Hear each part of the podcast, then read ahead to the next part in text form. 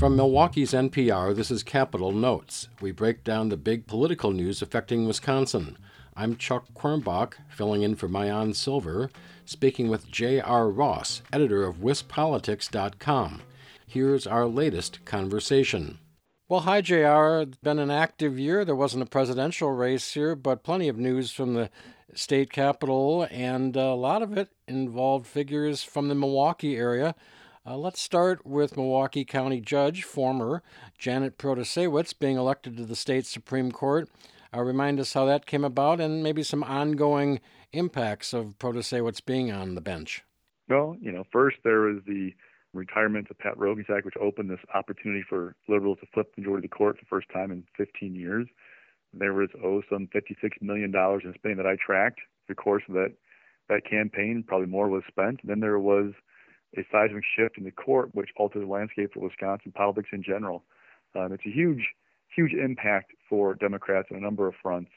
One, you've got the redistricting lawsuit, which could change the maps that we have in Wisconsin. That was huge. And two, think about it. Uh, the Elections Commission we have in Wisconsin, which is supposed to oversee administer elections, it's been somewhat dysfunctional lately, often ties three three. And when that body deadlocks, oftentimes you go to the courts to see how the election should be run. And you now have a solid liberal majority in the Supreme Court of Wisconsin as the ultimate arbiter of how elections should be run if there are challenges to election laws. So it's a, it's a huge shift, both politically and uh, electorally in Wisconsin. Also, uh, potential impact on the issue of abortion rights. Oh, huge. So obviously we saw a decision come out from a Dane County judge, uh, which she found that this eighteen forty-nine law didn't apply to abortion. In her mind, it was actually about feticides. There's no ban on consensual abortions. Uh, that does leave in effect the things like the two thousand fifteen law, which limits abortions after twenty weeks to before twenty weeks of pregnancy. But that case is going to go to the Supreme Court eventually, we think. Uh, Sheboygan County D A Trollor Mansky, one of the uh, defendants, has indicated he's going to appeal. That process could take a while, though. You know, first he's got to pick which appeals court to go to outside the fourth district where the circuit court case is heard. Then you got a question of, will the appeals court get a chance to weigh in, or will there be a motion to move it to the Supreme Court directly? And you know, once it gets there, I mean, the going bet in Madison is that the court will somehow find a way to overturn that law, whether they agree with the Dane County judge, doesn't apply consensual abortions, or rules that not enforceable for another reason. But there's a going bet that that's going to end up being a, a case that they win for abortion rights advocates when it's all said and done. The Milwaukee influence on state news continued with the shared revenue issue. We finally got a statewide change in shared revenue, uh, but it will also mean some higher sales taxes in the city of Milwaukee and Milwaukee County, right? Yeah, it's fascinating. Uh, if you go back a year or two and asked a bunch of people on the state capitol, do you think Republicans will ever allow Milwaukee city and county to increase the sales tax? They'd say no. That was a, a non-starter. But really, momentum built end of kind of twenty twenty-two, early this year, to do something to address shared revenue, not just for Milwaukee, but for everybody, but especially for Milwaukee, because both the city and county were staring at a, a fiscal cliff, essentially. Their pension costs were such that it was going to cause all kinds of bad things to happen. And you got Republicans to really help lead the way to drive that new sales tax and to do something for the entire state. It's really a fascinating change how that, that came about. Now, it came at a price for Milwaukee, right? Republicans made sure to put into that bill a number of priorities for them that limit various efforts by the city and county, see how they deal with those challenges going forward. But financially, at least, it was a huge win for the city and the county. Yeah, one of those changes was the Fire and Police Commission in Milwaukee seemingly having less clout. Is that right? Yeah. You, basically what Republicans saw was, okay, we're going to give this financial boom to the city and county, but in return, we want to get a bunch of stuff done that we want done. The Republicans are not going to win local race in Milwaukee anytime soon, but they used this bill as leverage to enforce changes that they wanted to see. Let's say a lot of Republicans represent suburban areas. Their constituents are worried about crime in Milwaukee. This is a way for Republicans to try and send messages to Milwaukee about crime and how they want to address it going forward. Well, next up to the plate, and I don't think either of us have a favorite uh, walk-up music, do we? But um, uh, next up to the plate uh, would be the uh, legislative and governor's action on stadium maintenance, really, for the next twenty-seven years. That's was a big deal as well. Oh, absolutely, and it really... Milwaukee County and City got this kind of financial boost with the sales tax stuff, this package ended up being actually pretty decent for them. So remember, go back.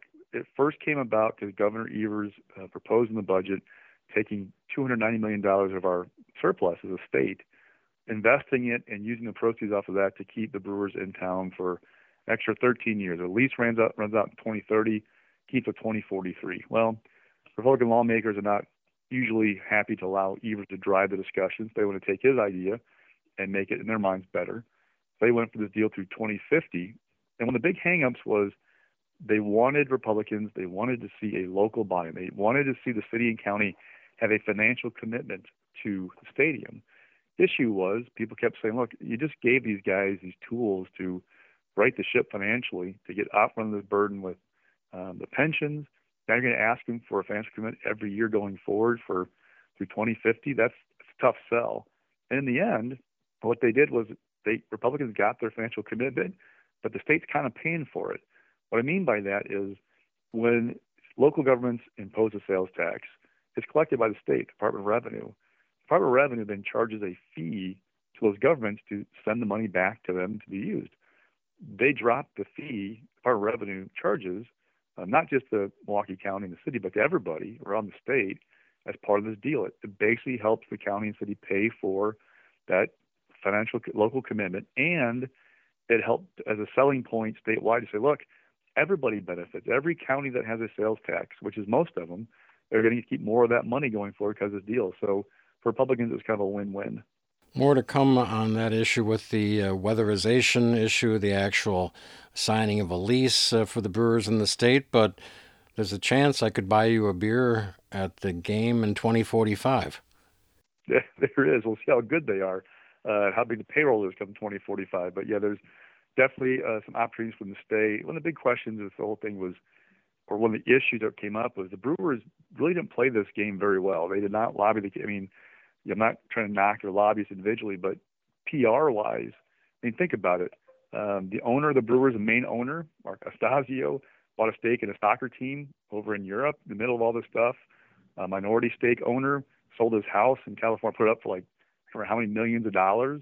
There are all kinds of things P R-wise that made the Brewers seem tone-deaf about, look, you're asking Texas for a whole lot of money, and you're doing this. It's not the best way to go about things. But in the end, lawmakers and the governor side, it's just it's better to keep them. It's cheap, cheaper to keep them, is a phrase you hear often. But it was better for the state to keep them in, in Wisconsin. And it's also kind of the price of, of having professional sports anymore. If you look around the country, you see over and over again examples where professional teams owned by very wealthy people go to the public and say, we need money to stay here. And the, the public keeps forking it over.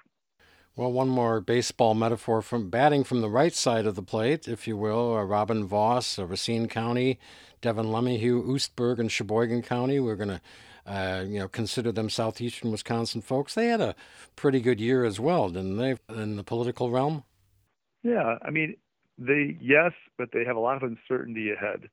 They had uncertainty of those maps, that redistricting lawsuit. If if the Supreme Court of Wisconsin comes down and throws out those maps, it creates all kinds of uncertainty for Republicans. They've enjoyed a huge advantage for the last dozen years with maps that they drew that really kind of solidified their hold on the state power balance in the legislature. If those maps go away, it could be significantly different. But they also got a whole host of priorities in the budget. There's always give and take. Robin Voss got a big win with his agreement with the University of Wisconsin system, or sorry, the Universities of Wisconsin, over curtailing D E I in exchange for additional funding. It uh, looked like the university, the board of regents kind of caved to Voss in that process. You know, LeMahieu can point to things that he got.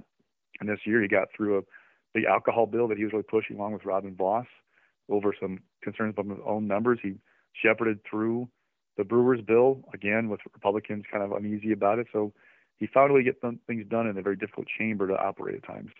The state of the Wisconsin Election Commission is, uh, again, rocky. There's still Republican pressure on the leader of the agency, Megan Wolfe. Uh, now there's pressure on one of the Republican members, Bob Spindell from Milwaukee County, uh, to step down. Uh, where are things at with the uh, administration of elections in Wisconsin? Well, it's a little bit of a mess. You know, the commission is still operating, but here's an example of things that didn't go well for Robin Voss and Devin LeMahieu this year. LeMahieu tried to fire Megan Wolfe after she refused to step down. He's been stymied by the court system. Uh, Robin Voss is facing a, a group that's putting up a six-figure ad buy, pressuring him to go forward with impeaching Megan Wolfe or be replaced through a primary or through a recall. So that's not so great for them. Um, the Elections Commission itself is split constantly, three three on things. So that causes some issues. And then you have kind of the result of that is the Supreme Court of Wisconsin, again, could be the one that makes a lot of decisions about election administration in Wisconsin, because we're going to go to court often uh, in this process. And so it's going to be interesting to watch how these things play out. Will there be a lot of lawsuits about the elections in Wisconsin in twenty twenty-four? We've got a bunch pending right now over absentee balloting, uh, drop boxes, trying to overturn a, a prior court ruling. There's all kinds of interesting stuff going on. With election administration, ultimately, it could be the Wisconsin Supreme Court that again rules how things run in the state. Well, J R, we're glad to have sent you a lot of news from the Milwaukee area to cover out there. It's uh, a little gift from us to you. Oh, I appreciate it. It's never dull around here. Have a good rest of twenty-three and on into twenty twenty-four. Hey, thanks. You too. That was J R Ross of wis politics dot com speaking with me, W U W M's Chuck Kornbach.